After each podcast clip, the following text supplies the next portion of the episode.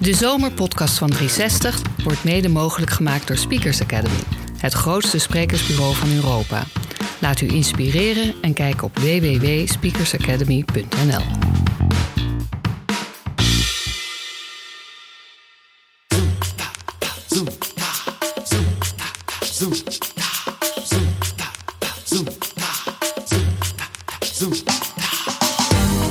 Welkom bij de driehonderdzestig Zomerpodcast. Elke twee weken maken we een selectie uit de wereldpers, behalve in de zomer. Dan gaan we op vakantie. En wie weet u ook. Om u niet helemaal driehonderdzestig loos de zomer in te laten gaan, trakteren we op de grote driehonderdzestig Zomerpodcast. Deze aflevering leest onze ambassadrice Sophie Hilbrand een verhaal voor. Koningskinderen heet het, over Ahmed en Aline. Koningskinderen, Sophie, zijn het echt koningskinderen? Nee, het zijn eigenlijk alles behalve koningskinderen. Ja, of alle kinderen zijn koningskinderen. Maar ze zijn gevlucht uit uh, Syrië nadat ze wees zijn geworden daar. En um, weten natuurlijk eigenlijk omdat ze heel jong zijn, weinig van de politiek, of waar ze eigenlijk terecht zijn gekomen, zitten in Turkije. En uh, begrijpen uit de verhalen die ze horen waar ze zitten, dat Angela Merkel zo'n beetje de koningin is die ze zou kunnen redden. En ze zingen een liedje wat ze op school geleerd hebben. Um, ook over kinderen die gered worden. Dus het, is een, uh, ja, het, is, het zijn gevluchte kinderen met nog wel dromen in dromen. erbarmelijke omstandigheden. En het komt uit The Guardian? Het komt uit The Guardian. En nee, het, het komt uit Der Spiegel. Uit Der Spiegel, dat ja. is waar. En het is geschreven door? Het is geschreven door Klaas Relotius. Hoe okay. zeg je dat dan in het Duits, hè? Relotius. Ja, ja, we kennen hem niet, hè? Klaas Relotius. Nou, ik vind het nog wel leuk om even te vertellen waarom ik dit verhaal heb gekozen. Um, dat, uh, het is, dat vluchtelingendebat, ik vind het zo uh, um, schrijnend. En mijn vriend Waldemar Torenstra is ambassadeur van Stichting Vluchteling. Dus die komt af en toe terug, zeer geëmotioneerd uit dat soort gebieden. En um, ik, ik schiet er eigenlijk meteen van vol als ik daaraan denk. Dus die was in... Die is niet zo lang geleden in Irak geweest. En dan spreekt hij daar met hulpverleners en dan zegt hij: wij zitten in een vluchtelingenkamp. Wij zien de bommen vallen en we weten, daar komen de volgende wezen en, en weduwenaren, die komen nu weer deze kant op. En dit is zo'n goed verhaal van wat gebeurt er dan met die kinderen als ze gevlucht zijn en hoe mensonterend dat is. Dat is een goed verhaal om te laten horen. Um, naast alle praktische omhandigheden die erbij komen kijken als mensen naar je land toe willen komen. Want wat een gedoe is dat. Maar dit is dan eigenlijk de, wat erachter zit. Nou, goed gezegd.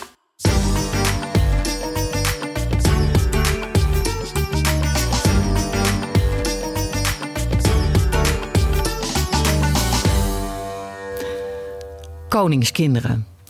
Op een vroege ochtend deze zomer loopt de dertienjarige Aline, een meisje met vermoeide ogen, zingend door de nog donkere straten van de stad Mersin. Met klepperende sandalen wandelt ze in haar eentje door de fabriekswijk, langs vervallen gebouwen, langs honden die nog slapen en langs lantaarns zonder licht.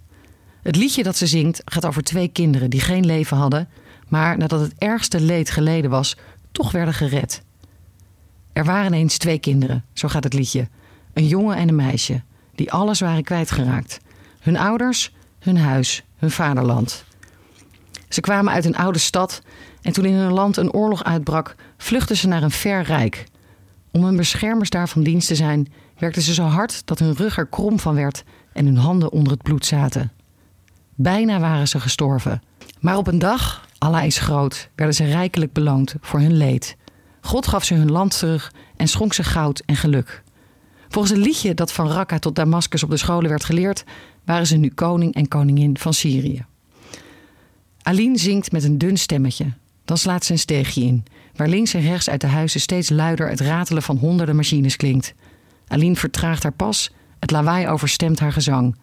Ze stopt met zingen, gaat bukkend een lage deur door, loopt langzaam een trap af, vijftien treden, en staat in een vochtige, raamloze kelder. Er hangt een geur van zweet. Neonlicht straalt vanaf het plafond en valt fel op een twintigtal fijn besneden gezichten. negentien meisjes en vijf jongens zijn hier verzameld, allemaal nog kinderen. Enkele steunen op krukken, drie van hen hebben maar één been. Als soldaten staan ze in een rij naast elkaar. Een man roept hun namen af, schreeuwt in het Arabisch: Jalla Jalla, opschieten, opschieten. En dan gaan de kinderen aan het werk. Aline gaat op een plastic stoeltje aan een van de tegen elkaar geschoven houten tafels zitten. Ze plant een kussen in haar rug, zet haar linkervoet op een pedaal en vist in een stapelkleding. Ze pakt een t-shirt, zwart van kleur, legt het op de naaimachine en begint te naaien. Eén zoom, twee, drie, vier. Vanavond, wanneer het boven in de straten van deze Turkse stad aan de Middellandse Zee weer donker wordt, zullen het er duizend zijn. Later die dag, na een paar honderd zomen, zal ze kramp krijgen in haar nek, in haar zitvlak, in haar schouders. Maar ze zal niet zeggen, geen woord. Ze zal doen wat ze moet doen. Na elf of twaalf uur werken zal ze alleen stils op een kleine wandklok kijken en aan haar broer Ahmed denken, voor wie op dat moment bij een sloperij in Gaziantep, driehonderd kilometer ten oosten van Mersin, de nachtdienst begint. Ze kunnen elkaar niet ontmoeten en niet met elkaar praten. Maar Eileen zal zich verbeelden hoe Ahmed, een halve kop kleiner dan zij, over bergen afval klautert. Een jongen van twaalf in met olie besmeurde kleren, met dunne armen en brede handen. Eileen zal zich voorstellen hoe die handen loodzware dingen tillen. Autobanden en motoronderdelen. Hoe haar broer Ahmed die stuk voor stuk verzamelt en op een kar achter zich aantrekt. Gebogen, hongerig, kilometers door de stad, tot zijn lijf er zeer van doet. En wanneer Eileen na veertien uur achter de naaimachine de kelder weer uitloopt, ligt er geen liedje meer op haar lippen, alleen nog maar gebeden. Dan vouwt ze haar handen, sluit haar ogen en smeekt of er iemand kan komen om hen te redden. Net als bij de twee kinderen uit haar liedje. Zij en haar broer, zoon en dochter van gedode ouders, gevlucht uit Aleppo, gevangen in het zuiden van Turkije. Het verhaal van Ahmed en Aline is dat van twee kinderen, een jongen en een meisje, die gevlucht zijn voor de bommen in Syrië en nu als zwartwerkers in Anatolië overleven, die dromen van een koningin, genaamd Merkel, en van het verre eiland Europa, maar er geen weg naartoe kunnen vinden, omdat er voor gevluchte kinderen, anderhalf miljoen zijn het er, geen weg uit Turkije meer is. Ze vertellen hun verhaal gescheiden van elkaar, op verschillende momenten, op verschillende plaatsen. In een ondergrondse kledingfabriek in Mersin, op de vuilnisbelten en schroothopen van Gaziantep. In eenvoudige woorden, nu eens luidkeels, dan weer zachtjes, soms bevend en soms stilletjes. Zo levendig en oprecht als alleen kinderen kunnen vertellen. De dag dat de oorlog kwam, was een zomerdag, twee jaar geleden. Ahmed en Aline, de kinderen van een wasserij-eigenaar in Aleppo, waren tien en elf jaar oud. Een jongen met flaporen, die gek was op drop en liever ging fietsen of voetballen dan bidden. Een meisje dat graag huiswerk deed, dat op school heel goede cijfers haalde en leerde koken van haar moeder, die in een bakkerij werkte. Ze zaten net aan het avondeten. Moeder Adiba had couscous met dadels klaargemaakt. Vader Mohammed zat over zijn werk te vertellen. Een Syrisch gezin, samen aan tafel. Wanneer als uit het niets een explosie hen alle vier van hun stoel rukt. De bom, neergekomen op de woning ernaast, vernielde drie muren, legde hun woonkamer in puin. De kinderen gilden, vader riep om hulp. Alleen moeder, begraven onder stenen, was stil. Ze lag daar maar, zegt Ahmed. Ze ademde niet meer. En toen rook en stof langzaam optrokken, zagen ze dat er bloed over haar voorhoofd liep. Het leek wel, aldus Aline, rood water in een rivier. Een tante waste het lichaam. Ahmed en zijn vader begroeven moeder op de laatst overgebleven begraafplaats van Aleppo, niet ver van hun verwoeste woning. Ze gingen bij een oom wonen. Mohammed, de vader, raakte kort na zijn vrouw ook zijn bedrijf kwijt. Bom na bom viel op hun wijk, maar hij wilde Aleppo niet verlaten. Aline en Ahmed zeggen dat hij Assad vervloekte en ook de soldaten van de dictator die de halve stad omsingelden. De kinderen mochten het huis niet uit, weken, maandenlang. Overdag zagen ze rook opstijgen boven de huizen van hun vriendjes en vriendinnetjes. 'S Nachts ging ze bij hun vader in bed liggen, klampte zich aan hem vast bij elke klap die de muren deed trillen. Op een warme ochtend, een jaar geleden, vertellen beiden, ging hun vader de deur uit en kwam niet meer terug. Hij had eten willen halen, pieden, meel en een jerrycan water. De laatste winkel in hun wijk bevond zich maar vier straten verderop. Maar overal op de daken, zo hadden de buren later verteld, loerden scherpschutters. Volgens sommigen had een soldaat van het regime vader van achteren door het hoofd geschoten. Anderen waren ervan overtuigd dat het strijders van de Islamitische Staat waren geweest. Aline en Ahmed vertellen dat ze hun vader niet meer te zien hebben gekregen. Nog altijd kunnen ze er nauwelijks over praten. Doen ze toch, dan worden hun zachte trekken star en beginnen hun ogen te dwalen. Over hun laatste dagen en weken in Aleppo weten ze niet veel meer. Alleen nog dat ze op een gegeven moment, misschien pas maanden later, de stad hebben verlaten. Onze oom zei dat we weg moesten, zegt Ahmed. Hij is gebleven, zegt Aline, maar wij moesten vertrekken. Een broer van hun overleden vader betaalde met zijn laatste geld twee mensensmokkelaars. De eerste bracht de kinderen de stad uit, verstopt in de kofferruimte van een auto. De tweede stak met hen en andere Syriërs te voet de grens over. Aline en Ahmed weten niet waar ze de kilometerslange afrastering van prikkeldraad zijn gepasseerd en Turkse bodem hebben betreden. Ze weten alleen nog dat hun mars twee nachten en twee dagen duurde en dat het vrijwel onafgebroken regende. Het eerste wat ze van het vreemde land zagen, vertelt Aline, waren mannen met geweren. Net over de grens werden ze opgepakt door soldaten. De mensensmokkelaar had hen alleen gelaten. De mannen spraken een hardklinkende taal die Aline en Ahmed niet begrepen. Ze brachten de kinderen naar een perceelbos in de provincie Hatay, het zuidelijkste puntje van Turkije, alsof ze hen weg wilden houden van de rest van het land. Hier zouden maanden later de wegen van broer en zus scheiden. Het was de plek waar Ahmed en Aline, zonder het te beseffen, misschien wel voor altijd uit elkaar zouden gaan. Eerst woonden ze daar met honderden vluchtelingen in een kamp onder bomen, in hutten van karton en plastic folie, zonder bedden en zonder eten. De enige stroom kwam van de accu van een kapotte tractor, zegt Ahmed. Het water om je te wassen uit een smerig kanaal, zegt Aline. Artsen, hulpverleners, mensen die naar hen omkeken, hebben Aline en Ahmed niet gezien. Om geld te verdienen voor eten sloten ze zich al gauw aan bij andere vluchtelingen. Ze volgden hen naar de omliggende velden, plukten katoen voor Turkse boeren, oogsten watermeloenen, tien uur per dag, zeven dagen per week. Ze zagen Syrische meisjes, ouder dan zijzelf, onder de zon bezwijken. Zelf werkten ze verder, tot het seizoen ten einde liep. Toen kwam de winter. De volwassenen gingen op zoek naar nieuw werk en een dak boven hun hoofd, ter bescherming tegen de kou. De mannen en vrouwen splitsten zich en met hen de jongens en de meisjes. Het zou van korte duur zijn, zo werd er gezegd, en de kinderen stelden geen vragen. Aline, die van haar moeder naaien had geleerd, klom de laadruimte van een vrachtwagen in en ze reed met de vrouwen langs de kust van de Middellandse Zee naar de textielfabrieken van Mersin, driehonderd kilometer verder naar het noordwesten. Ahmed trok met de mannen naar het noordoosten, twee uur in een raamloze veewagen, tot in de ver uitgedijde buitenwijken van de miljoenenstad Gaziantep. Op een avond in mei van dit jaar, wanneer warme lucht de zomer aankondigt, trekt de nog geen anderhalve meter lange Ahmed een kar achter zich aan. Op zijn kapotte gymschoenen loopt hij langs garagebedrijven en verlaten, bouwvallige fabriekscomplexen, gevolgd door straatkatten. Dit is zijn moment. Nu gaat het schemeren. Hij zoekt naar alles wat van niemand is en wat nog te gebruiken is. Hier een weggegooide cilinder van een automotor, daar een oude blikken kuip. Om de paar honderd meter bukt hij zich en tilt de buit op zijn kar, die aan het einde van de nacht zo zwaar is dat hij hem nauwelijks meer kan trekken. Van zijn Turkse baas krijgt hij vijf curus per kilo, anderhalve cent. In goede nachten, zegt Ahmed, komt hij tot driehonderd kilo, vier komma vijf euro. Wanneer de dag aanbreekt, gaat hij slapen. Zijn vieze kleren nog aan. Op hetzelfde moment dat zijn zus Aline in Mersin naar de kelder afdaalt. Maanden na de vlucht is dit het vijfde baantje van Ahmed. De bloeduitstortingen op zijn schouders zijn van het zware dragen, zegt hij. De krassen op zijn buik van de scherpe kantjes van de metalen vondsten. De littekentjes op zijn hals van de gloeiende vonken die zijn huid hebben verbrand. Toen hij net in Gaziantep was aangekomen, sliep hij 's nachts in een tent met zes mannen en tien jongens, slaapzakken en dekens dicht tegen elkaar aan. Ze werkten samen, lasten staal op een werkplaats, bakten klinkers in een cementfabriek, zulden stenen op bouwplaatsen waar nu huizen van vijf verdiepingen staan. De volwassenen legden elke Turkse lira opzij, zeiden dat ze er een plaatsje op een boot bij wilden betalen, een overtocht naar Europa. In Duitsland, zo vertelden ze hun kinderen, zouden ze het allemaal beter hebben.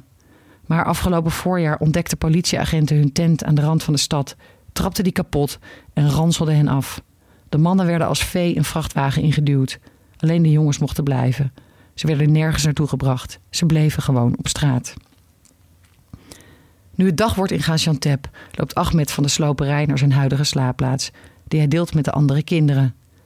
Het is een hutje van golfplaten en planken, aaneengespijkerd op een van de aardebruine heuvels die zich in het zuiden van de stad verheffen, richting Mekka en Aleppo. Vanaf de hoogte, een uurtje rijden van de Syrische grens, reikt de blik ver over donkere huizen en vlaggen met een halve maan. Bijna twee miljoen mensen wonen hier, van wie bijna één op de zes voor de oorlog naar Gaziantep is gevlucht. Ahmed gaat in kleermakerszit op de grond zitten en zegt dat ze hun hut helemaal zelf hebben gebouwd, met gereedschap dat ze ergens hebben gevonden of gestolen. Ze, dat zijn negen jongens uit Homs en Aleppo. Uit platgebombardeerde steden en dorpen. Op zichzelf aangewezen in een land waarvan voorheen niemand van hen wist waar het lag. Ze gooien afvalzakken en een paar latten en takken op een hoop. Maken een vuur en zetten een pot zoete thee als volwassenen. Ieder heeft zijn taak, ieder zijn eigen verhaal.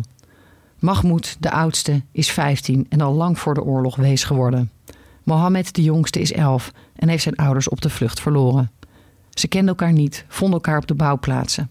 Omdat er niemand was die op hen lette, stichtten ze hun eigen gezin. Een gezin met alleen kinderen. Ze staan samen op en gaan samen aan het werk. Ze bidden samen en delen hun brood. Het enige wat Ahmed nog, het enige wat Ahmed nog van thuis heeft, is een rugzak. Daarin zitten een t-shirt met de tekst I love Syria, een broek, sokken, een zakje chocoladesnoepjes, een kleine speelgoedrobot en een gehavend mobieltje. Soms, als hij 's ochtends na het werk niet in slaap kan komen omdat het dan al te warm is, pakt hij de telefoon en gaat oude foto's bekijken. Van zijn ouders, van Aleppo, van Aline. Deze ochtend gaat Ahmed met een duim over het apparaat en bekijkt foto's van zijn oude school, waarop jongens met gelkapsels en meisjes met bonte hoofddoeken te zien zijn, arm in arm. Ahmed weet niet waar zijn vrienden nu zijn of hoe het met hen gaat. Hij stuurt hun berichtjes, maar ze antwoorden niet meer. Soms denkt hij dat ze nog altijd in Aleppo zijn en soms beeldt hij zich in dat ze al dood zijn. Misschien in het paradijs. Ahmed zegt dat hij niet bang meer is voor de dood. Hij heeft al veel mensen zien sterven. Hij vertelt dat hij net in de tweede klas zat, net had leren lezen, toen hij samen met anderen niet ver van school zag hoe een man door een andere man werd onthoofd. Hij scrolt verder over het display van zijn telefoon en vindt uiteindelijk een wiebelige video.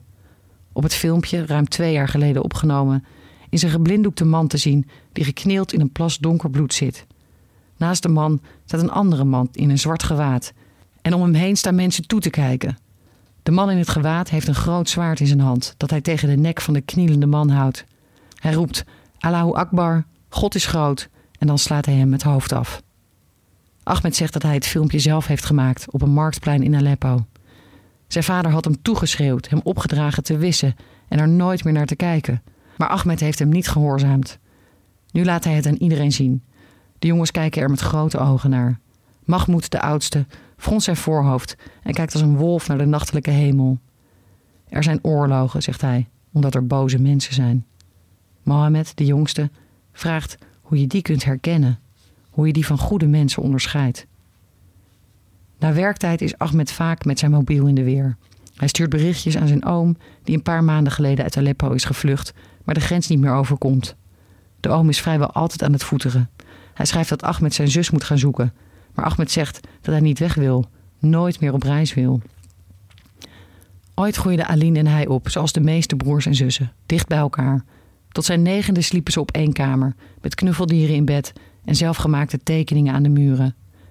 Ze pesten elkaar, trokken aan elkaars haar. Soms vertelden ze elkaar tot diep in de nacht verhaaltjes of moppen. Dan schoven ze hun bedden dicht tegen elkaar, zodat hun ouders het niet konden horen. Maar nu de oorlog hen verdreven heeft, worden ze gescheiden door honderden kilometers vreemd land. Op hen moet het overkomen als een hele wereld. Hun enige contact bestaat uit berichtjes via de mobiele telefoon, vrijwel elke avond. Aline schrijft dan hoeveel kleren ze die dag heeft gezoomd en af en toe stuurt ze foto's van de kamer waar ze de nacht doorbrengt. Een krappe ruimte met kapotte matrassen waarop nog een stuk of tien kinderen slapen. Ze schrijft dat ze na het werk vaak honger heeft, maar geen geld, omdat haar hele loon alleen maar een plekje in deze kamer is. Als Ahmed zijn zus vraagt wat ze het meest mist, dan antwoordt ze school. Als Aline haar broer dezelfde vraag stelt, dan weet hij het niet. Een paar weken geleden, toen Angela Merkel naar Gaziantep reisde, toen de Duitse kanselier zich daar voor de camera's liet rondleiden door een opgepoetst vluchtelingenkamp, schreef Aline aan haar broer: de meisjes hier zeggen dat de koningin van Europa bij jou is. Ze komt je halen. Ahmed begreep het niet. Hij had geen idee wie Angela Merkel was. Had haar naam nog nooit gehoord. Nog altijd weet hij niet waar Duitsland ligt. Alleen dat het op een of andere manier bij Europa hoort en dat Europa veilig is en de kinderen daar niet werken. Ahmed zegt dat hij het werk haat en dat hij het haat als zijn armen pijn doen. Hij zou liever voetballen, maar dan zou hij verhongeren, dat weet hij. De enige Duitser die Ahmed meent te kennen is Arjen Robben. Dat is een Nederlander, maar een lichte huid staat voor Ahmed gelijk aan Duits. Vroeger in Aleppo, zegt hij, keek hij in een theehuis bij hen in de straat wel eens een wedstrijd van Bayern München. Het elftal in de rode shirts won altijd en de man zonder haar scoorde altijd, zegt Ahmed. Sindsdien gelooft Ahmed dat Duitsland een goed land is. Al zijn vrienden geloven dat, alle acht jongens op de heuvel. Maar geen van hen weet hoe je in Duitsland moet komen. En weken geleden was Merkel in de ogen van de kinderen een koningin die hen wilde helpen. Nog maar net aangekomen in dat kamp in de buurt, of ze was alweer vertrokken. Ahmed en Aline hebben geen idee van vluchtelingenquota. Ze weten niets over Turkije, over een president genaamd Erdogan of over een overeenkomst met de E U. Het enige wat ze weten is dat ze niet terug mogen naar Syrië, omdat het daar te gevaarlijk is. En dat ze niet door mogen reizen naar een ander land, omdat de andere landen hen niet willen. In Aline's verbeelding is Europa een eilandje, omgeven door een zee, ergens in het noorden. En in haar dromen, zo zegt ze, is Angela Merkel geen mevrouw in een broekpak, maar een jonge dame in een wit gewaad met een supergladde huid en lang goudachtig haar. Ze heeft nog nooit een echte foto van haar gezien, maar enkele meisjes met wie ze kleding naait hebben gezegd dat alle Duitsers rijk en mooi zijn. Aline vraagt zich niet af hoe de Duitsers rijk en mooi kunnen zijn, terwijl zij, een kind, in een raamloze kelder zit. Ze denkt dat er in Duitsland gewoon al genoeg kinderen zijn.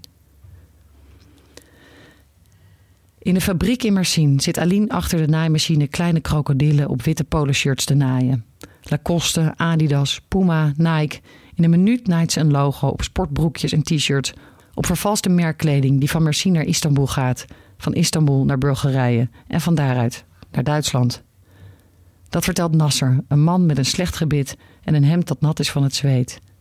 Hij is vierendertig jaar oud en net als de kinderen die voor hem werken afkomstig uit Syrië. Hij kwam vier jaar geleden aan, ook uit Aleppo, waar hij als kleermaker werkte. Na zijn vlucht verkocht hij zijn auto, schafte ruim twintig naaimachines van het merk Yuki aan en begon in een wijk waar zich al lange tijd geen politieagent meer vertoont, zijn fabriek. Aanvankelijk zaten er nog Turken aan zijn naaitafels, vrijwel alleen volwassenen. Maar gaandeweg, zegt Nasser, kwamen er steeds meer Syriërs, gevluchte kinderen, die half zo duur waren. Nasser loopt de trap op, schuift de kelderdeur open en kijkt de straat in waar zich tientallen fabrieken bevinden. Volgens hem zijn het allemaal kelders als de zijne, waar duizenden jongens en meisjes zitten. Alleen is hij, zelf een vluchteling, de enige Syrische eigenaar. Nasser trekt aan zijn sigaret, zegt dat hij zelf vier kinderen heeft en geen andere keus. Beneden bij de naaitafels heeft hij een cd-speler neergezet, waarvan de luidsprekers veertien uur per dag Arabische liedjes produceren. Een heldere vrouwenstem zingt over hoop en geluk. De muziek stimuleert de kinderen, zegt Nasser, houdt hen in het ritme. Hij loopt langs de rijen, de armen kruislings achter de rug, als een leraar door het klaslokaal. De kinderen mogen niet met elkaar praten. Praten, roept Nasser hen toe, is slecht voor de productie en kost geld. Overdag hebben ze maar één pauze, veertig minuten, waarin ze warme limonade drinken, linzensoep eten en pal naast de werkruimte achter een oud gordijn, boven een gat in het beton, hun behoefte doen. In de vaste tijd, zegt Aline tijdens een pauze, mag ze overdag helemaal niets eten en nog een slokje drinken. Ze zit gehurkt op de grond tussen bergen rode en zwarte stoffen. Tegen de middag is ze al zo uitgeput dat ze nauwelijks meer op haar benen kan staan. Ze probeert aan iets leuks te denken en zegt dat ze het liefst met de kleine krokodil bezig is. Ze vindt krokodillen leuk, omdat krokodillen sterke dieren zijn. Als het kon, zegt Aline, zou ze zelf gewoon wegzwemmen naar Europa, zoals andere vrouwen en meisjes gedaan hebben toen ze hier in Mersin geen onderdak en geen werk hadden kunnen vinden. Ze kochten een buskaartje en reden langs de kust naar Bodrum en daar stapten ze in een rubberboot en daarna, zegt Aline, heeft ze nooit meer iets van hen gehoord. Ze weet dat er mensen in de Middellandse Zee verdrinken, maar ze weet ook dat veel mensen de overkant wel bereiken. Ze is jaloers op de kinderen die het hebben gered, zegt Aline, omdat die niet hoeven te werken en naar school kunnen gaan.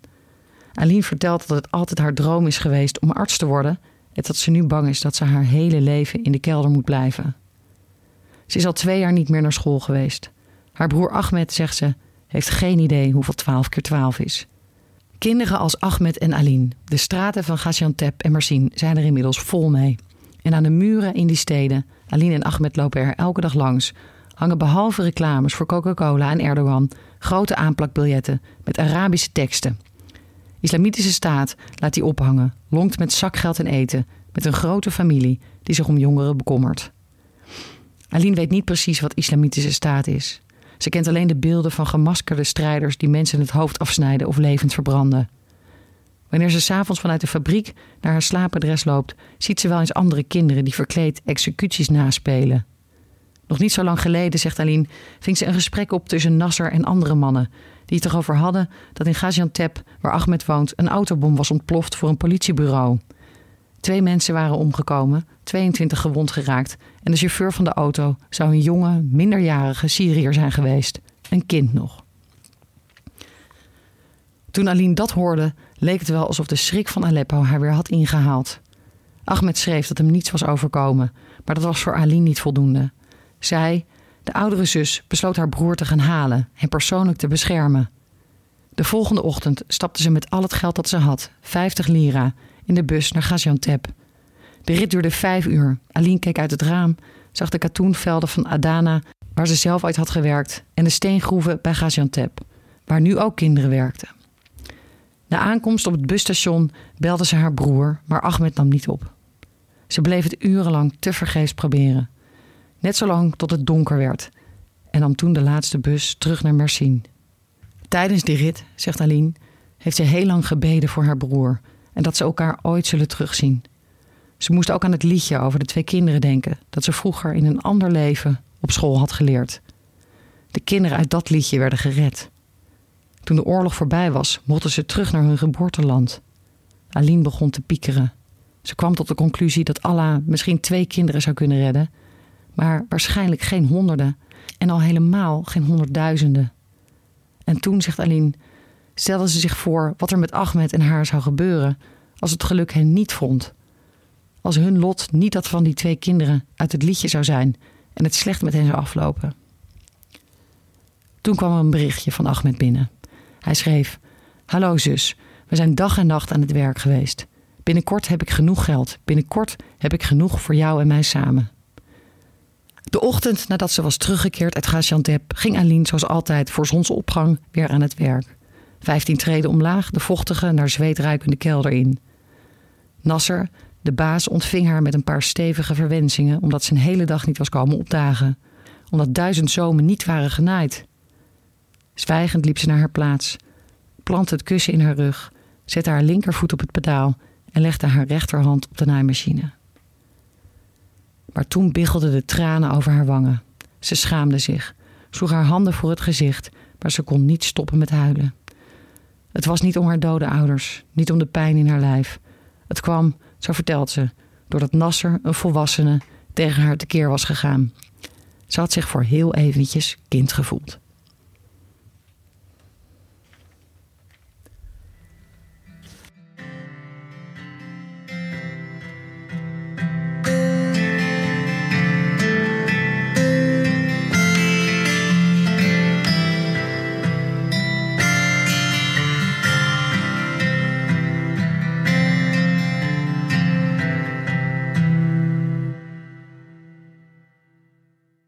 Wilt u meer van dit soort verhalen lezen? Ga naar driehonderdzestig magazine punt n l, podcast en neem een proefabonnement.